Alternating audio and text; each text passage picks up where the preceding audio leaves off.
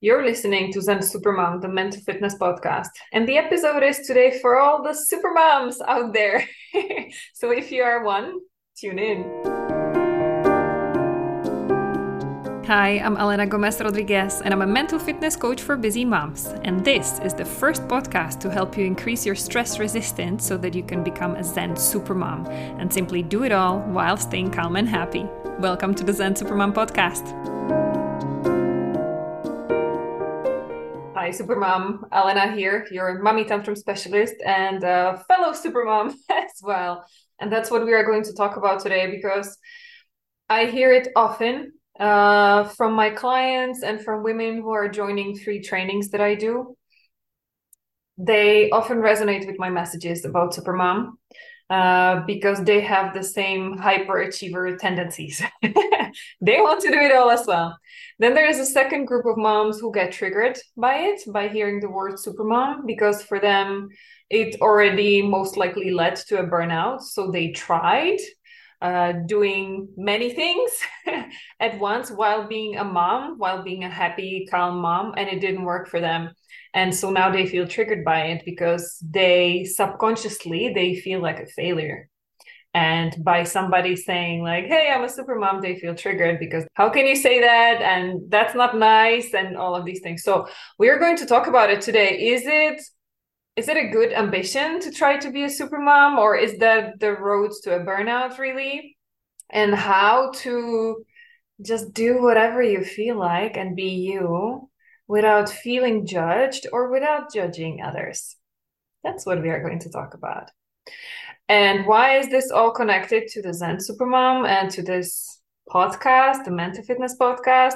Is because at the beginning of my motherhood journey, I thought that the supermom tendencies, like the hyperachiever in me, was the cause of me becoming the momzilla and yelling.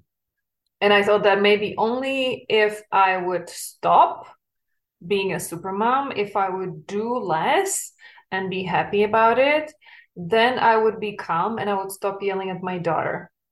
And I thought that would be kind of a reasonable trade off because what I wanted the most was to feel like I'm the best mom for my daughter. That's the most important thing for me. So I thought I had to drop some of my things from my plate. However, if you're listening to my podcast, you probably know you might have you might have been in a similar situation and you tried doing the same process and you you were coming to the same conclusions and you tried that have you ever tried not to be a supermom and i know I'm, I'm throwing the word around as if there was one unique definition and we all knew what supermom means. Like whatever that means for you. For me supermom means i wanted to be like my mom. I wanted to have it all. So i wanted to be not only a great mom and a wife I wanted my future kids to be loved and uh, and feel accepted unconditionally and be happy and having a great family time and always be there for them when they needed me. The same for my husband, of course.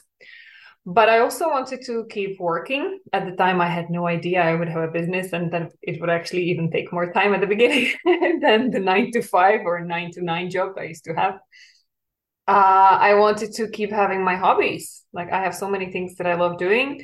I love playing piano. I love doing my yoga and sports in general. I love doing different types of crafts like knitting, crochet, beads, you name it. So many things I love doing and trying. I love the creativity part of it. And so if you would tell me at the beginning that I have to give up any of these, I would tell you, no, this is me. This is what I need to be happy because at any point in my life even before i became a mom when i had to drop any of these i was running for a burnout uh, I'm a I'm an expatriate if you know anything from my story, uh, which means that I used to well I still live and work abroad for well since I was 24 so what 17 years now it will be 17 years. Uh, and there were assignments for example when i went to china for assignment to china i had so much work that i had to stop doing anything else. I had to stop uh, working out doing my sports. Because of the overall like cultural setup there i felt quite isolated. I was not part of many structures and and events and things. So that led to my burnout because i had there just work or most of it was work right? So I knew already before I became a mom, I knew that recipe really doesn't work. I cannot cut off too many things before I start feeling like really bad about myself. So I felt trapped when I became a mom. I felt trapped because it felt either I keep doing what I was used to doing and I will be that like super mom i'll try to squeeze it all in. I'll try to be as super efficient with all these super mom routines and efficient things how you can do as many things in parallel as possible how you can plan in advance and prepare. Either i do that or i will become a calm mom because i felt i cannot have it i cannot do it all because by trying to be a super mom i was feeling that i was so stressed out always on schedule always in my to-do list and in my planning organization structure. I was losing the patience with my daughter because if she was not cooperating with my schedule and with what i wanted to do then i quickly went into yelling and into being impatient and like pushing her along not giving her enough time that she needed. So i thought i had to make a choice so I started cutting again. I started things from my supermom list, but that led to my mommy burnout basically, and my yelling was getting even worse. Even though I was putting less things on my to do list, I was trying to create more space and more time for my daughter so that I wouldn't have to rush her. I would have more space to be patient. I was resentful. My anger and my yelling at her was driven by my resentment because I felt like I'm sacrificing so much for you I basically became just a mom. Um, I felt I was not doing like even 10% of what I would love to do. Uh, and still, I was getting angry with her because it was not going as smooth as I thought it should be. Right. And none of those parenting techniques worked for me because, duh, it was not about my daughter. She was triggering those buttons like she was doing a time machine she was pushing the buttons on my time machine sending me back to those feelings of resentment anger and everything that i felt when i was i was feeling i'm not whole i don't have it all. So are you feeling in a similar trap? Caught up in between situations not knowing which way to go because none of it works. Being 100% mom doesn't work but when you try to do stuff for yourself when you try to squeeze in things that you used to love you become so impatient and angry and so that doesn't work either. So what is the right way? Okay if that's the question you're asking yourself then this that's let's talk about it. This episode is for you. So what i found out when i tried to deconstruct and like analyze and coach myself and shrink myself with my trauma therapy background what i realized that at the core of it is my hyperachiever right? Is the tendency to do as many things as possible so that i can feel good about myself and I feel I'm worthy enough and I feel I deserve love and respect, and nobody else can judge me because I judge myself first and I try to put myself to the highest standard so that I'm kind of like untouchable, so that nobody can complain about me or say bad things about me because I am doing the best. And I know I'm doing my best because I have such a hard inner critic in my head that makes sure that I'm doing my best and that I have my hyperachiever who constantly keeps me pushing, who doesn't let me rest. Okay, that's the core. So if you have this hyperachiever supermom in you, this might be something similar for you. Okay, how to heal the hyperachiever? So first of all, you might need some of that trauma therapy that I did and that I'm, I started to do with my clients afterwards, because this is where it heals the the past patterns. Like however your hyperachiever was created, for whatever reason it was triggered to to get created when you were a kid, you need to heal those experiences first. So that as a result, afterwards, you will be clearly able to see Am I trying to do whatever on top, fill my plate with stuff that genuinely makes me feel excited, gives me joy, makes me happy, brings me peace? Uh, in other words, is my motivation positive? Is it something that gives me energy? Is it driven by pleasure? Or is it driven by pain and fear? Am I putting this on my list because I'm afraid of something, that something bad might happen, or afraid of not feeling good enough, or blah, blah, blah, blah, blah, that hyperachiever, that basically your trauma from your childhood, right? So, which one is it? That's what I started asking myself. Whenever I felt like my plate was full, something should come off, I started kicking out those things that were driven by my fear or by my stress, right? By my trauma, by my past experiences. And I kept and I put more of those that were driving positive emotions that were making me feel fulfilled, that were making me feel happy, that were giving me the energy. Okay. Because I realized this has become my recipe. It doesn't matter how busy I am. I'm more busy now than I ever was, even at the times when I was working in a corporate uh, job and flying around the world and and like doing crazy stuff, working crazy hours. I thought how busy I was, and I was running for that burnout. I'm busier now with more responsibilities and more weight on my shoulders than ever before. And yet, I feel calmer, I feel more balanced, I feel at peace. So it's not about how much you're doing. It's not about how much weight you're carrying. It's about how are you feeling about those things that are on your plate?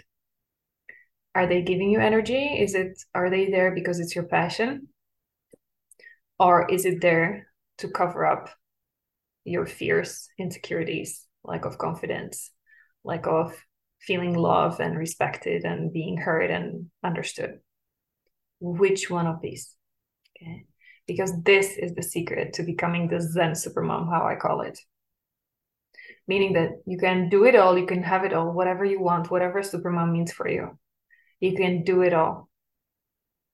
But be sure to check how it got on your list in which way okay. So i hope this is helpful distinction for you and i hope it starts to open up some uh, some curious questions for yourself and that you can start using this the next time you're about to squeeze in some extra stuff on your schedule that you do this check which in which category does it fall? Then i wanted this conversation to be also to take it from another perspective and that is that inner critic that judge in your head that i mentioned because I have never met a person who didn't have an inner critic. Okay. So, first of all, let's make it normal. There's no shame in it. Let's get used to it. It's okay. It's there. It has, again, a survival mechanism. It had a meaning and purpose in the past. It doesn't serve you anymore, but that's okay. Most of the people spend their lives with their inner critic running the show. You have the opportunity to do uh, differently. Okay. And I would invite you to start being aware of when is that inner critic, that judge in your head, when it's trying to push you to your limits. So when it's being critical about yourself. And also start noticing that how it shows up is also in you criticizing others so that you feel better. And why I talk about it here, because this is part of the supermom conversation as well for me. Are you being super mom just so that you can feel better about yourself compared to the other moms? Is that covering up that insecurity that you're not enough or not good enough? And notice I I really had to be um I'm inviting you to do that because I know how terrible it was inside of me. I grew up with the Mumzilla judging as well everybody else. And i remember how we would sit on the sofa or drive in the car and how mom my mom would be constantly making comments about other women other people in general. And most of the times those comments were not nice. And be it about their appearance what they were doing their behavior or their beliefs whatever it was constantly. And i didn't even realize because when you grow up with that you don't you take it on. And i started doing it myself and only when I dove into this work of, of healing trauma and getting rid of patterns from your parents, I, I saw it and I felt so embarrassed and I felt so shocked And it was so surprising for me to see that it's actually something so deeply rooted in me that I took it on without even thinking about it. And I was judging others so much. I was trying to be the super, well, even before I was a super mom, I was trying to be the best version of myself. But not only for those good reasons, not only out of my pure ambition and pure passion and joy, but also out of my insecurities so that I would feel um, by being better, by trying to put myself up, by judging others and pushing, I was pushing them down so that I could feel up. I could feel like, okay, I don't have it all, or I'm not perfect, but at least I'm better than these below me. Okay. And this is something that I see so often with moms. And I felt it at the beginning as I as I said myself when I became a mom. I felt like I had I was completely out of control. like things were happening that I could not influence, impact, no matter how hard I tried. I was completely out of control. And the only thing that made me feel a little bit in control and that made me feel better about it was how bad the other moms were doing it. And I was feeling, well, at least I'm not as bad. So, oof, my judge can take a break for a while and stop beating me up because at least I'm better than these ladies. But this is not a long term solution, right? Either. So, back to my invitation for you start checking the judge in your head, judging yourself, judging others, and do start working on whatever patterns you have from your parents that are still driving your thoughts, your behaviors, and your reactions towards your kids. Okay. So I hope this was helpful for you, Supermom. I cannot wait, wait to hear your story uh, and what it means to you to be a supermom. And if you have any questions on how to practically implement this in your situation, then let me know. I always reply to all of my emails myself. It's not a AI chatbot. Don't worry. So I look forward to hearing from you. Take care, supermom.